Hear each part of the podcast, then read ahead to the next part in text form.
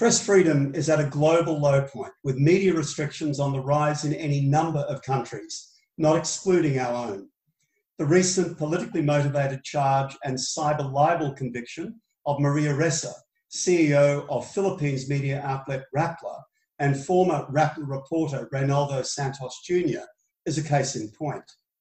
Such conditions used to be the hallmark of authoritarian regimes. However, the practice is fast spreading to both new and long established democracies. These global trends are posing an existential threat to press freedom, undermining not only public faith in journalism and the media, but also eroding the very pillars of democracy. Tonight's guests include Marites Vitug, one of the Philippines' most accomplished journalists over three decades. A best selling author, Marites has written eight books on Philippine current affairs. She is the former editor of Newsbreak, a pioneering political magazine, and is currently editor at large of Rappler.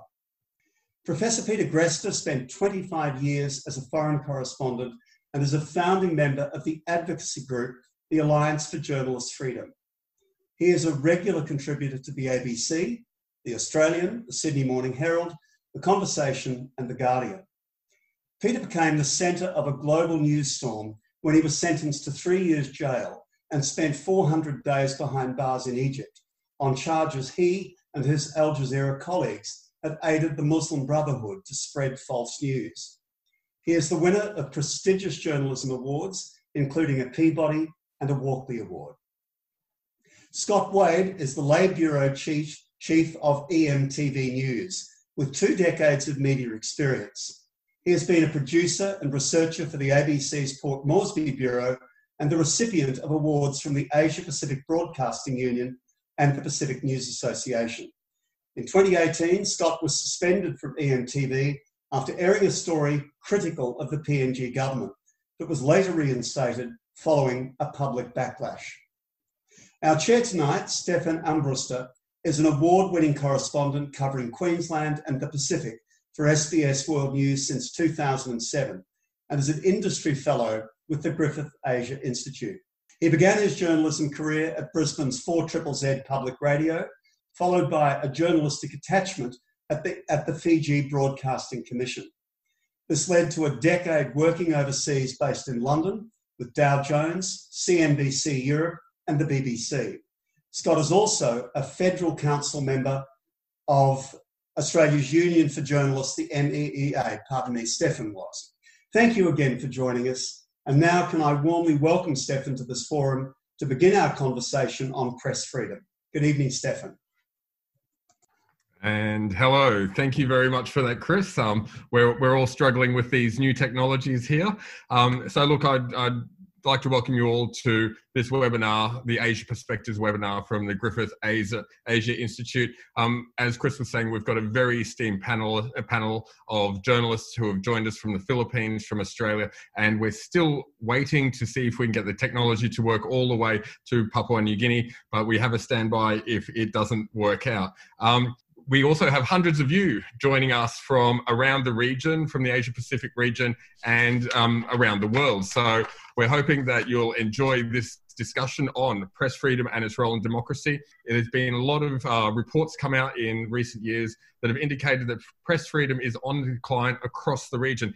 And some would say so is democracy. So I hope you enjoy this discussion and that there will be lots of questions at the end. So we haven't got much time to do this. It's uh, only about an hour's worth. So we'll get started straight away. And I'd just like to put the first question to Marites from Rappler in the Philippines.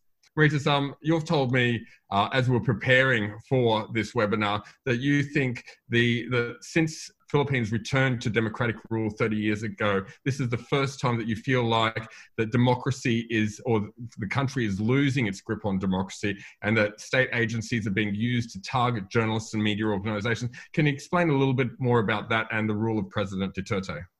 Yes. Uh, in the Philippines, the context is democracy itself is under threat.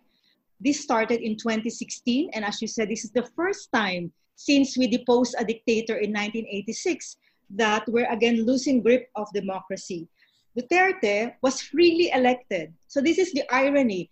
Uh, dictatorships are no longer you know, installed through coups or uh, like in Thailand or what it used to be in the Philippines when uh, Marcos declared martial law. We have a freely elected leader who has started, who has set the tone uh, through his violent drug war, wherein thousands have been killed. He sent his political opponent to prison and he has threatened the media. He has he doesn't brook dissent. He has, as you said, used state agencies to file libel suits, to he has sent the Bureau of Internal Revenue to file tax evasion cases. And he has also sent the regulatory agencies to, for example, the latest is to shut down the largest TV radio network in the Philippines. So we are operating under a climate of fear because of this authoritarian ruler. Okay. Marisa, thanks, thanks very much for that. And we're looking at these issues across the region. So now I'd like to ask Peter Greste. Um, Peter, you've often spoken about media freedom in recent years since you've returned from Egypt. And one of the things you say about media freedom in Australia is that it's at a, at a, in a very fragile, dangerously fragile state, I think is the words that you've used. And you've suggested that the only the only solution is profound legislative change. And and that's in the form of a media freedom act. Why is australia's sli- press freedom sliding? And that's been recorded by reports uh, from various agencies. And what does it say about the australian government's uh, attitude towards the fourth estate and it being held to account? We, we like to think of ourselves, Stefan, as a, as a liberal society. We like to think that we're very open and, and uh, and accountable. We like to think that we we lead the lead the world and certainly the region in terms of uh, our liberal democratic principles like press freedom. But the fact is that in Australia we've got no constitutional protection for press freedom, not even for freedom of speech. The most we've got is an implied right of political communication, which is only inferred in our constitution. There's nothing actually hardwired into it. And Australia, in fact, is leading the world when it comes to um, national security legislation, draconian national security legislation, which in all sorts of ways, both directly and indirectly, is undermining national security. Um, since 9 11, we've had about 84 pieces of legislation at last count, more than just about any other country um, in the world, not just democracies. And to my mind, a lot of it changed around 9 11 when we saw a shift from physical conflicts to a conflict over ideas which effectively gave governments a license in this war on terror, gave governments a license to silence those, those avenues for the exchange of ideas.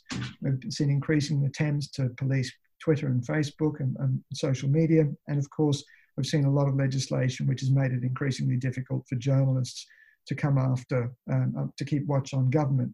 Now, I think, I'm not necessarily suggesting that this is an evil conspiracy. A lot of my colleagues think um, think that it is. They think that I'm being a bit too kind on the government. But I think what we've seen is a narrative around security, which has really dominated um, the discourse. It's given the government a license to prioritize security over all else. And my concern is that in, in, in using the national security lens to undermine some of these democratic principles, what we're doing is actually undermining the very system which has made us one of the safest and most prosperous and peaceful places on earth in the first place.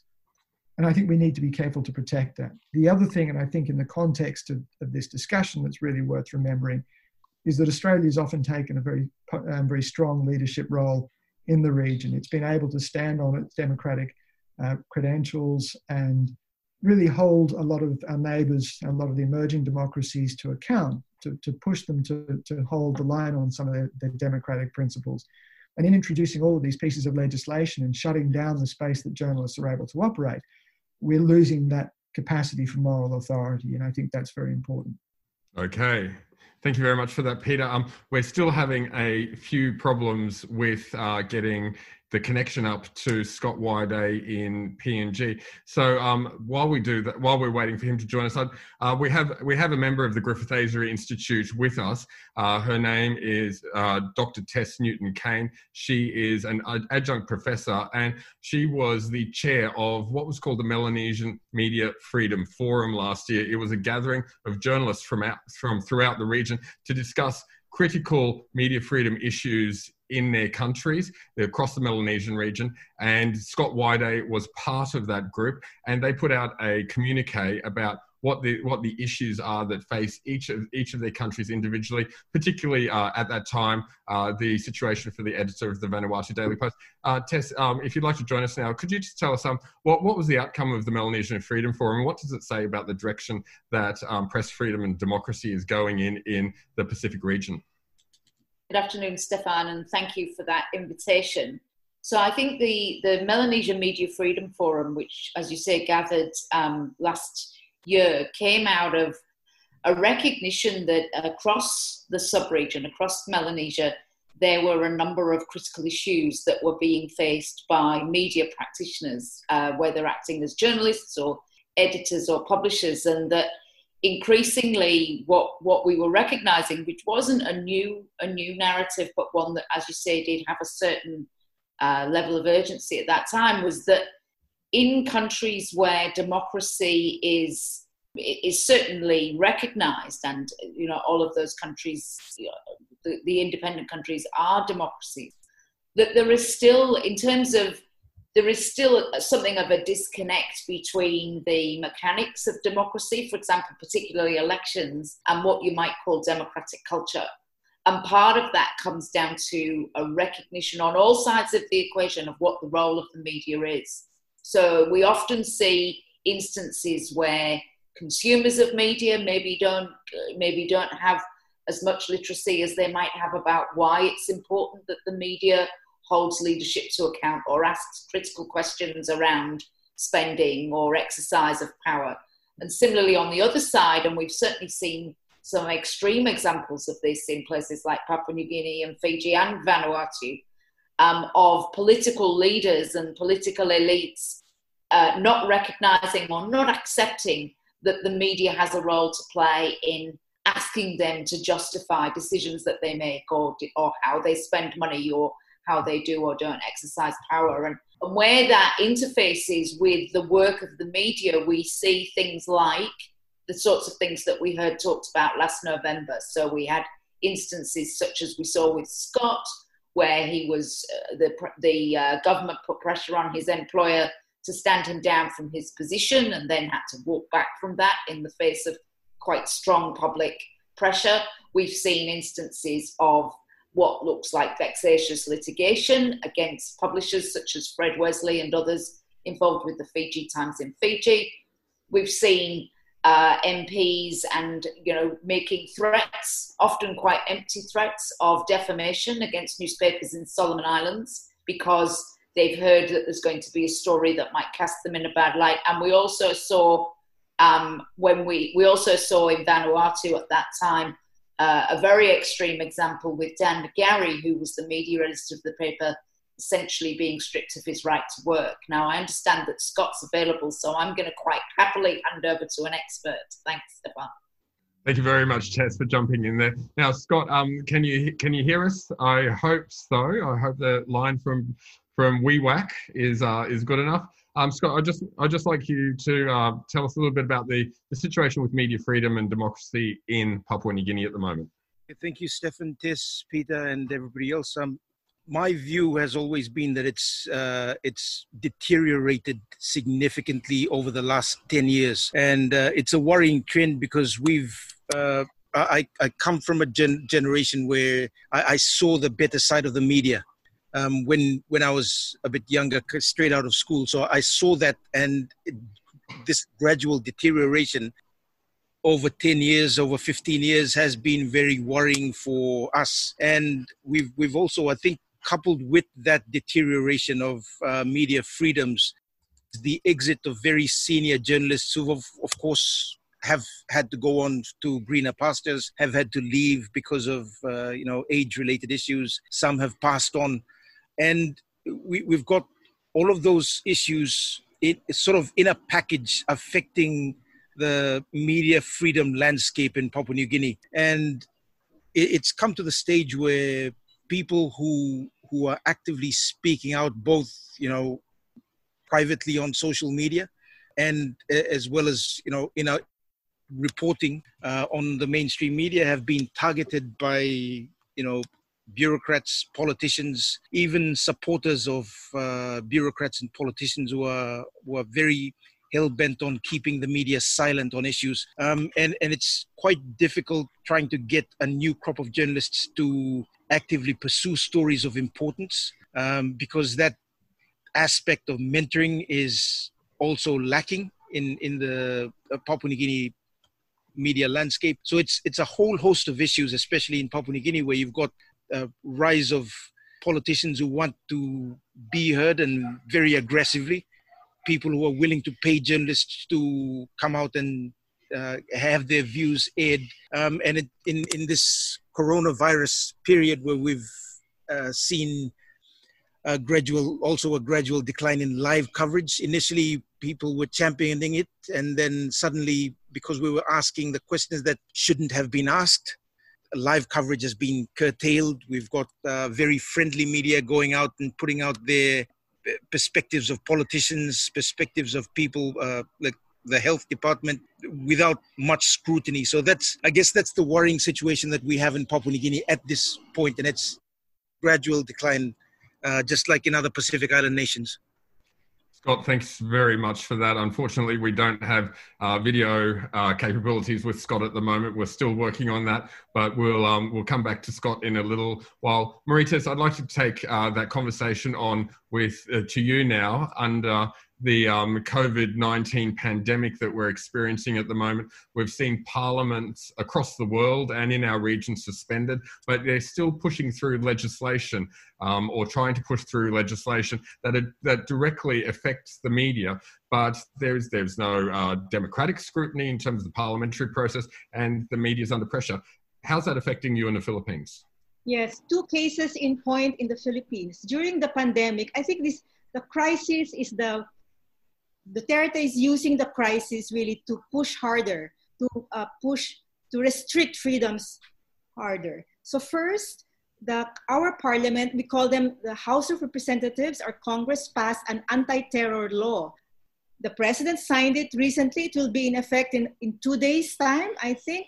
And the definition of terrorist is so broad that it can include uh, activists, and even media who are critical of the president. So that's number one.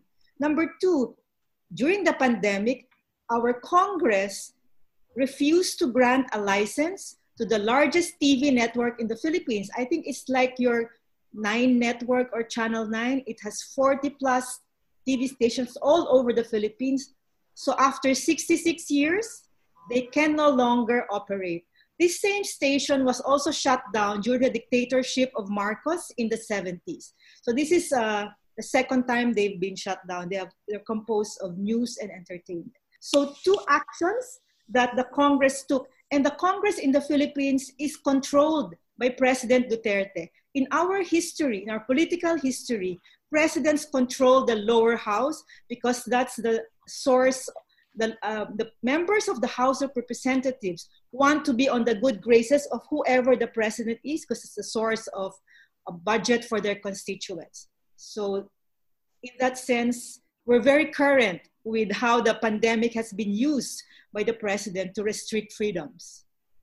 And also, of course, but not parliament, but this was already mentioned earlier, where the court convicted our CEO, Maria Ressa, and our former reporter, Rey Santos. Okay, and and Peter Greste, we've got a similar situation in Australia where the Parliament was suspended for a period of time, but the Australian government is still putting through legislation. Um, you've often said there's um, that or highlighted that more than 80 pieces of, of national security legislation has been put through the parliament. I think that works out at, at one piece every three months uh, since uh, the since the war on terror started in 2001. What, what's happening in Australia with that security legislation, and how does that impact journalists? Look, there are all sorts of pieces of security. Some of the legislation targets, um, or at least affects journalists far more dramatically than others. In all sorts of ways, a lot of legislation limits um, civil liberties. But let's have a look at a few that that that um, that impact on, on journalists and their capacity to control or, or to access sources, to protect their sources, to protect their information, to investigate government as I mentioned earlier, a lot of the, all, all, these pieces of legislation have been introduced in the name of, of protecting us in the war on terror. Um, the data retention legislation was introduced at the end of 20, early 2015 um, as a way of giving government agencies the tools that they needed to intercept terrorist communications. That gives a whole host of government agencies the right to access any Australian's metadata. Now, metadata, of course, isn't the content of your communications, it's the information around it.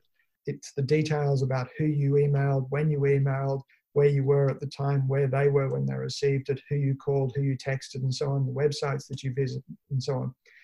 Um, the metadata um, is so rich, in fact, that um, the head of uh, former head of the CIA, in fact, said they issue kill orders based on the information that they get from metadata.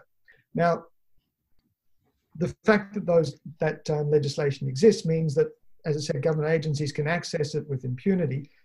We know um, that it's been used illegally on several occasions by government agencies to access journalist metadata, but we also know that it has been used to access, to target the suspected sources of journalist information within government, to expose those sources this is really key because it undermines journalists' capacity to maintain confidential relationships with sources, to, to, to encourage leaks, and to hold government to account. This is one of the most fundamental aspects of the way that journalism works. It's why we have shield laws in, in which courts accept the journalist's right to protect their sources. This is just one tiny problem. And we know, by the way, from research that I've been doing, that journalists are losing access to their sources as a result of the, the threats that um, that data retention legislation poses to that relationship. There's all sorts of other pieces of legislation um, that make it very difficult. Foreign fighter legislation uh, criminalizes advocating terrorist ideology, uh, which means that it's very difficult to, to cover the kinds of things that the kinds of people that might be interested in, in going out and, and taking part in, in extremist activities. You can't quote them without risking falling foul of the law.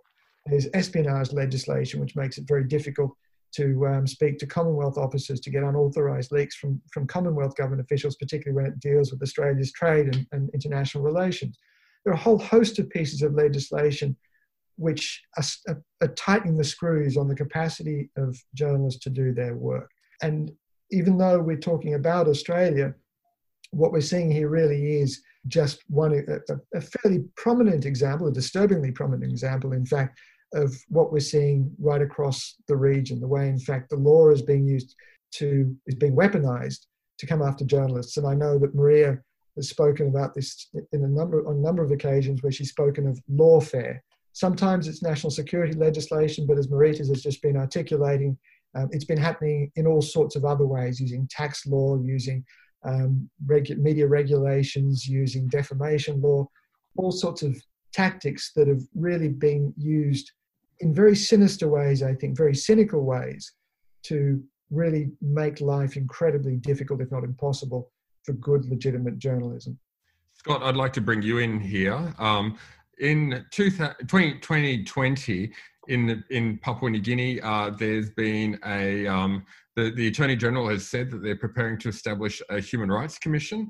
Um, in in February this year, Parliament voted in support of a whistleblowers bill, and there's also been a bill introduced into Parliament to establish an independent commission against corruption. So we're seeing Papua New Guinea move towards all the legislative structures that would allow more scrutiny and more protections for that scrutiny why why is there still in, in, these attacks on journalists happening? Other do do does this form part of the Papua New Guinea's big man culture where journalists are afraid to challenge authority and politicians can think they can do whatever they want?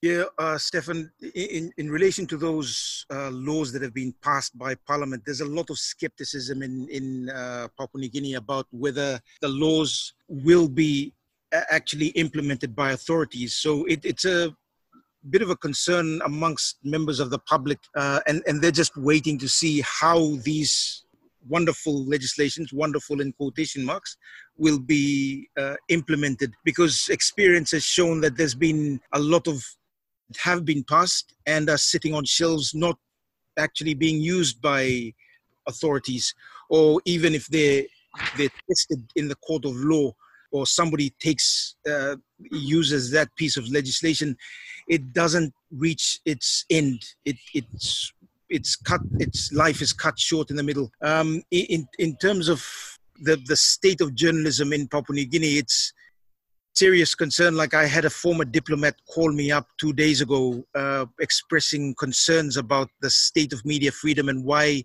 journalists weren't actually pursuing uh, the important stories that were of concern. And you know, one of the basic questions that he asked was, "Why aren't you challenging the prime minister?" And I said, "We do." we do challenge the prime minister, but we don't get as many opportunities to challenge the prime minister in within the last five years. We haven't had those opportunities because they shut us down and basically make themselves so inaccessible that we are unable to get to them. Um, and and it's a huge, huge challenge. You know, they they virtually stop talking to anyone, and it's just one-sided information. And the public is merciless. You know, the public is merciless. Public in Papua New Guinea is merciless, both you know, on the streets and on social media. So we get slammed a lot for not being the journalists that we should be. Okay, thanks very much for that, Scott. Um, I, am very conscious of the time that we've got, and so I'd like to uh, bring in two other issues that are uh, influence media globally, and that's that's leadership shown by various countries. And the media has seen quite extraordinary attacks on it from the United States, which um, which often uh, puts itself forward as as a champion of the freedom of, of freedom of press in countries, and also um, there's the, the growing influence of China, which has a very different relationship with the media there. Now, Marites, I'd like to, I'd like to ask you your your country used to be very close to America, and but uh, your current president uh, looks towards China how, how is how is the role and uh, the influence of those two countries how, and the, the, example they're setting how is that playing out in the philippines? Well i think on a personal to personal relationship uh, duterte our president likes trump and he has said that. And in fact uh, they are both the same in that they undermine the mainstream media in, in their countries. Trump has called has identified the media as the enemy same in the Philippines. But I think you know Duterte was ahead of Trump. He won in uh, July 2016 and Trump came in November. So Duterte has been calling legitimate news organizations critical of him as a purveyor of fake news. He has undermined uh, legitimate media by doing so. He has defined us as the enemy. And the other thing is that, which I think is happening in other countries as well, is the use of state agencies to as disinformation channels to undermine mainstream media and legitimate media. These paid uh, state agencies or and which hire troll farms to discredit independent media is happening very much so in the Philippines. Yeah, we're not really. Our concern about China is that they may do, uh, they may conduct disinformation uh, two years from now in 2022 when we'll have our presidential elections, just the way they did in, in Taiwan. So we're watching that closely. Peter, in Australia, we've seen um, uh, the relationship between the press and the government um, as as well uh, overwhelmed sometimes by the number of statements coming out and the ability to keep up with what's going on. Um, we, we see that in America a lot a lot more prominently. How how's that relationship working out in Australia between the government and the media? And and are there are there influencing factors coming from America and from China? Gosh, it's a big, big, complex question, Steph. uh, you know, it's it's it's becoming increasingly hard for journalists to hold government to account because we no longer um, literally the medium the, the, the means the, the means by which um, government needs to communicate with the public. Um, the government has the capacity to bypass the media altogether which means that in a lot of respects the media is less influential and, and less relevant. Um, that I, I, and although I know that there are a lot of people who'll be cheering that very notion, the fact is that um, the media acted not just as a filter, but also um, was capable of, of, questioning and challenging a lot of the information that came through government. And now, of course, without um, without um, government access to social media and being able to communicate directly with the public, we lost that capacity to filter as, as much as we did in the past. But also because of the digital revolution, we've seen business models collapse and we've seen news organizations shedding literally hundreds and thousands of journalists um, and a whole host of news organizations shutting down altogether as a, as a result. And that means that the media simply doesn't have the capacity to hold government to account. Now that's true, and here it's true in the United States. I'm sure it's true in the Philippines um, and in Papua New Guinea and everywhere else. But we've also seen a much more aggressive anti-media uh, message coming out of government.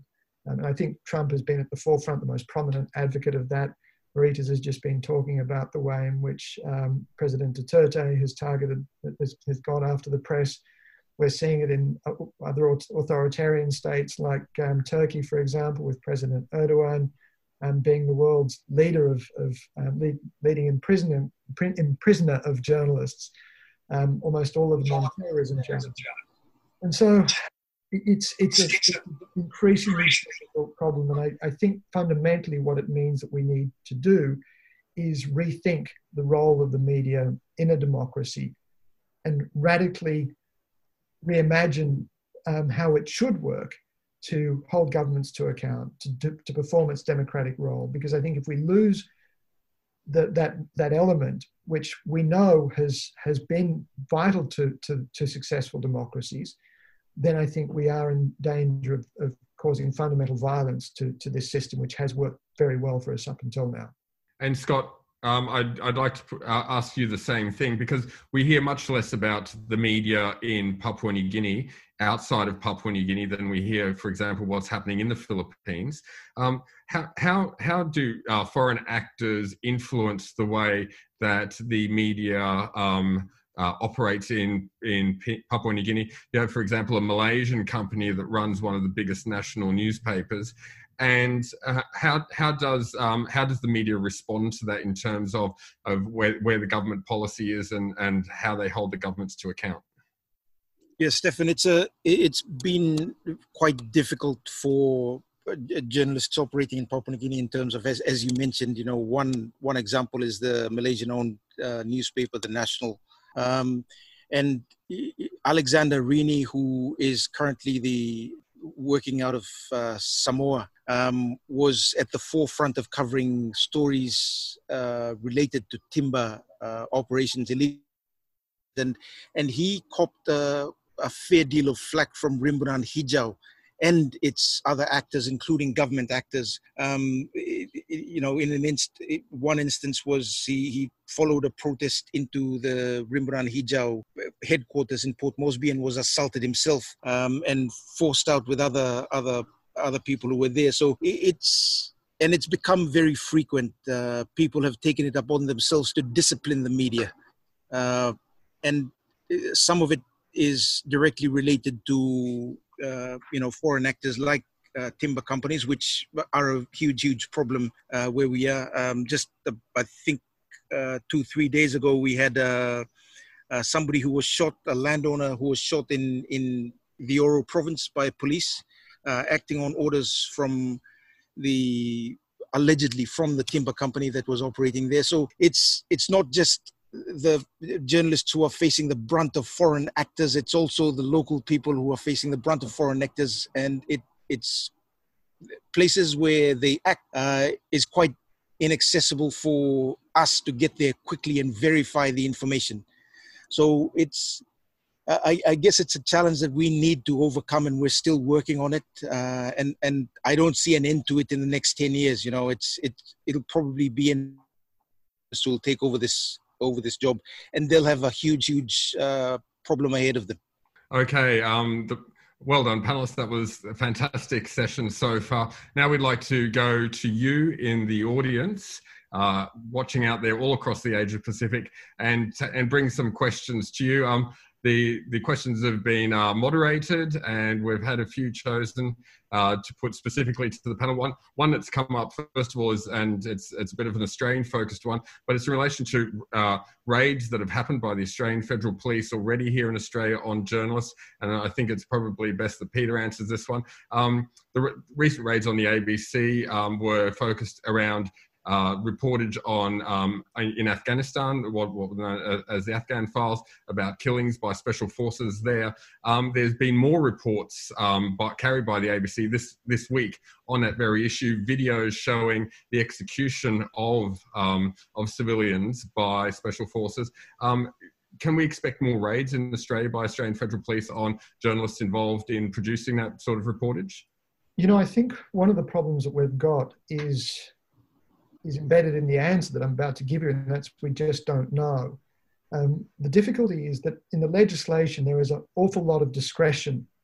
Um, both in, the, in, in, this particular case, um, the the uh, military has discretion about whether or not to refer um, the case that you're talking about. These are reports done by another ABC journalist, Mark Willacy, into further allegations of special forces war crimes in Afghanistan. Um, and of course, that was it was the Afghan files covering the same sort of issue that was the subject of the last ABC raid. So the the uh, Defence Force or the, the ADF can refer that to the police. It's up to the police to decide whether or not they want to investigate. It's then up to the, the police whether they want to refer it to the, the, the um, Director of Public Prosecutions, who then has the discretion to refer it to the Attorney General, who then has the discretion about whether or not to, to go ahead with it. And so it seems to me that without a clear, well defined defense protection for press freedom, and with the capacity for all of these political actors who may or may not be the subject of this kind of reporting to have the choice about whether or not this um, prosecution or investigation should go ahead, it makes it very, very difficult for journalists to operate in that kind of environment. My own view is that there was such a public backlash against the original raids by the AFP on the ABC and also a similar raid the day before on another News Corporation journalist. Um, that I think the government or the, the, the, Fed, the AFP and the government, in fact, will be very hesitant about um, going forward with yet, with yet more raids. I wouldn't rule it out, but I think it is unlikely. But I think it is unlikely for political reasons, not for legal ones. We've got a question from Jim Nolan. He's the legal advisor for the International Federation of Journalists Asia Pacific, and he, he wanted to raise the issues of uh, press freedom in Timor Leste, and they're currently looking at in, introducing criminal defamation laws. Um, maybe Marites, you you could um, jump in on this one. Um, what can what can we do across the region to support uh, journalists in other countries facing these sort of laws coming in? And put pressure on maybe uh, other like governments through our reportage?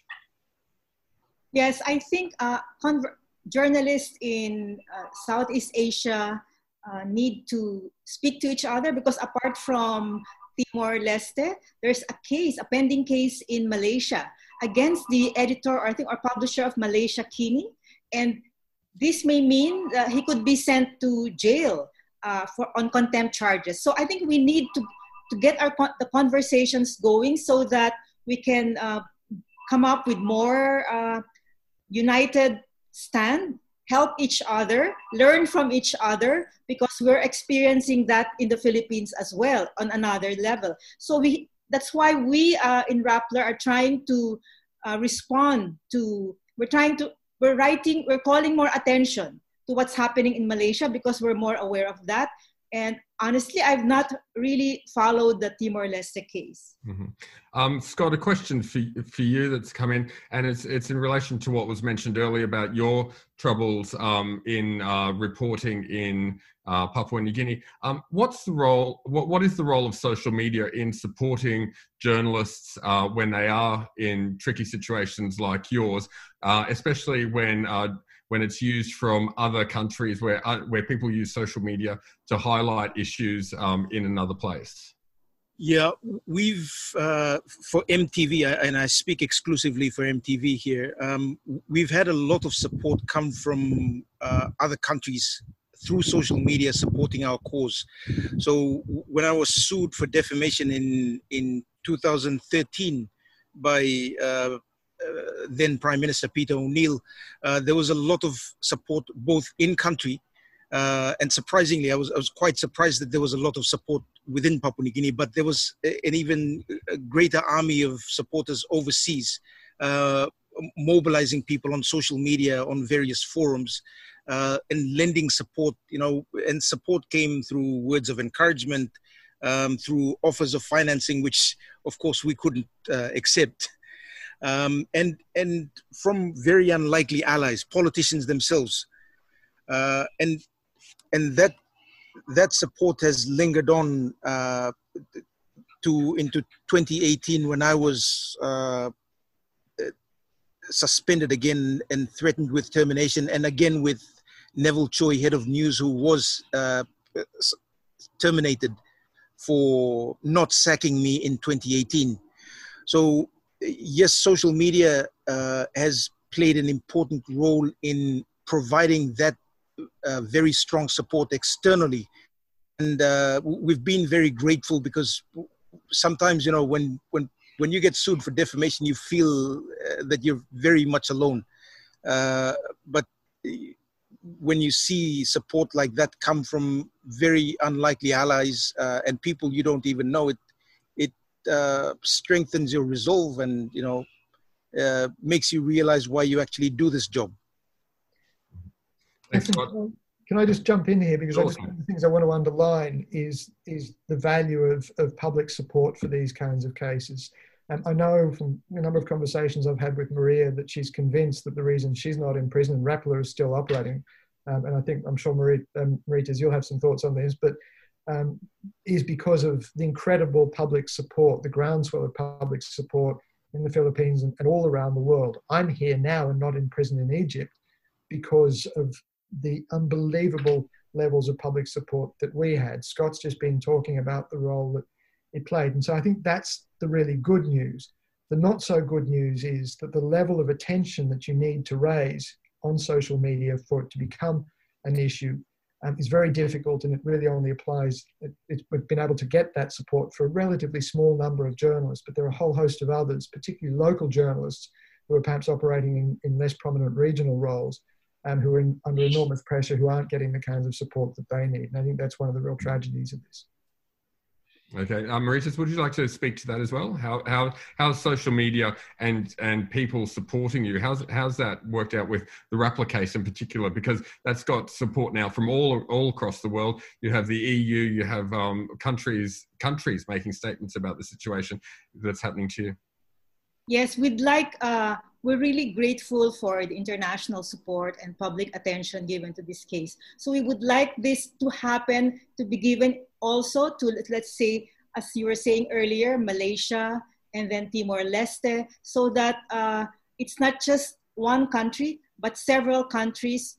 And I think this will uh, send a stronger message to the international community that there are other journalists also who are under siege in this part of the world. Okay.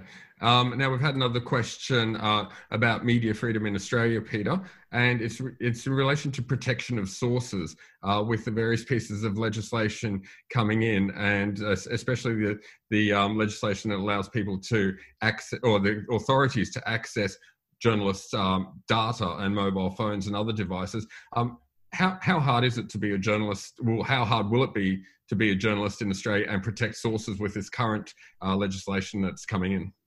Almost impossible is is the short answer. Um, we know, as I mentioned earlier, that the data retention legislation makes, uh, means it's very difficult for journalists to protect sources from their own data. Um, one of the things that the legislation does is that it's set up after the media complained. It's set up um, a special system for what they call JIWs, Journalist Information Warrants, which um, uh, secret courts, and I mean completely secret. We don't know who the judges are, we don't know who appears before them, we don't know how they operate, but they are supposed to assess ap- uh, warrant applications for um, investigators looking to go into journalist metadata. But there is nothing in the law that stops the investigators going directly to potential sources to investigate their metadata. Um, all of this means that that journalists have started using very sophisticated um, counter surveillance techniques and encryption, encrypted communications to try and protect that relationship between their sources. The trouble is that there's new telecommunications access bill, which the government introduced, I think, about a year or so ago, which gives the government the power to order any telecoms provider um, the capacity to build in um, a backdoor into their encrypted technology so that they can get access to that information. Now, how that's supposed to work is still an open question. Whether it's been used is something we just don't know yet. But these are the kinds of this is the kind of, of arms race, if you like, between journalists and sources and government in their attempts to try and control the flow of information. Um, the fact is that we've needed that that relationship to hold government to account, to make sure that there is the kind of transparency that makes um, democracies work and keeps, in the words of, uh, to, to, to, paraphrase, to bastardize a phrase of uh, the, the, famous phrase from Don Chipp, the, one of our political leaders, um, to keep the bastards honest. Uh, if we can't get, if there isn't the risk of journalists getting access to sources and exposing corruption and, and, and maladministration and bad behavior in government, then the chances are they'll get away with stuff. And the Australian government says in its defence that, or the, the Attorney General says that any prosecutions that are recommended have to be approved by him before they can proceed. Now, is, is that a solution or is that part of the problem? No, that's part of the problem. This is exactly what I was saying earlier. It politicizes the decision about whether or not to prosecute. It, I mean, you can also you can very easily imagine a situation in which the attorney general himself or someone in his office might be the subject of a journalist's investigation. Um, I, it just, it just, to my mind, what we need fundamentally is a legal protection for press freedom that's described, that's in the very heart and the very DNA of our law that says that there is a, a clearly defined role for a free press in our, in our, in our media, that unless there is um, a clear risk to national security or to private information or commercial in confidence information, journalists should have the right and the capacity to publish in the public interest. Um, I think this is absolutely vital. And as long as we don't have that kind of clear description, we're going to be we're going to be struggling. That itself is not a guarantee. The Egyptian government had um, has uh, more sophisticated protections for press freedom in its constitution than we do in Australia. But if we have that law, at least we've got the kind of leverage that we need to push back against a lot of these pieces of legislation.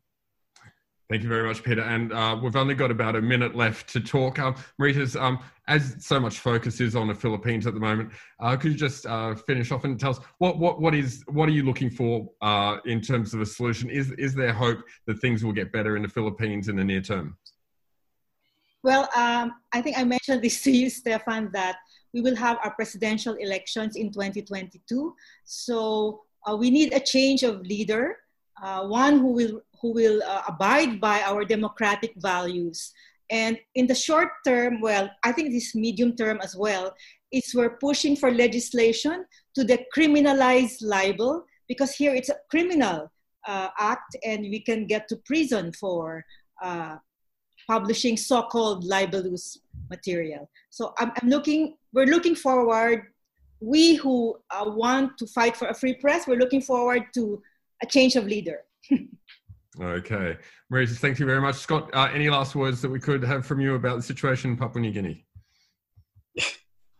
Nothing comes to mind yet, Stefan. But uh, well, thank you very much for having me on this on this panel. Um, really appreciate it, and thank you, Peter, uh, for your sharing your experiences and uh, everyone else. Yeah.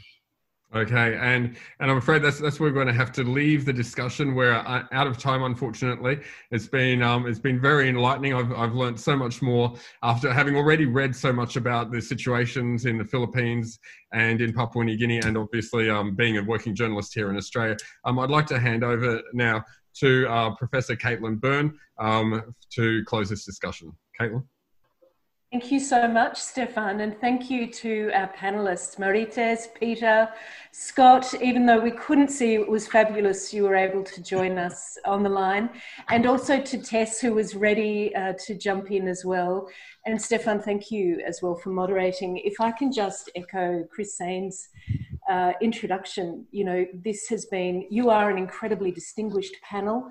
We've been really lucky to hear from you, and I think in today's information rich, hyper connected world, you know, it's absolutely right that we are talking about um, not just the, the dramatic change that's happening in the media landscape right now, but we're actually talking about the role that media plays in maintaining our democratic traditions, not just for now, but I think importantly going forward, um, ensuring we've got some resilience built into our democracies for the future. And, and so I really do truly thank you for engaging in this discussion. You know, it really struck me that you, as, as journalists, you all play quite a critical role. Um, but more than that, you're incredibly courageous for coming forward and talking and advocating for the role of media. And, you know, I have such great admiration, and I think many in the audience have such admiration for you and for the work you do. So thank you. I think it's particularly important um, that the next generation of journalists can see and hear from you as well as they think about the kind of role they might play um, in a very contested and, and, and difficult world going forward. And I think for all of us in the audience, you know, there's a moment of, of realizing we can't be complacent as consumers of media. Uh, and, you know, as citizen journalists, potentially ourselves, there's a role for all of us in ensuring that media is recognised for um, upholding the pillars, being one of those major pillars upholding democracy. So, look, thank you again. You've all done a, a, truly tremendous job and you've stuck through the technical difficulties as well, which is uh, striking in itself. So, if I can also just thank the team at the Australian Centre for Asia Pacific Art at the Queensland Gallery. Uh, of modern art. We really love working with you and we love being able to convene these kinds of discussions. I'd love also to thank the team at Griffith Asia Institute who have done a brilliant job once again in bringing together this panel uh, and making sure we were able to get through some of those technical issues uh, to, to enjoy this really rich conversation. Um, so thank you to all of you. Thanks for all of you in the audience and for your, your brilliant questions. We will have more details coming up on our next uh, events. So stay tuned and look forward to catching up with you again. Thank you.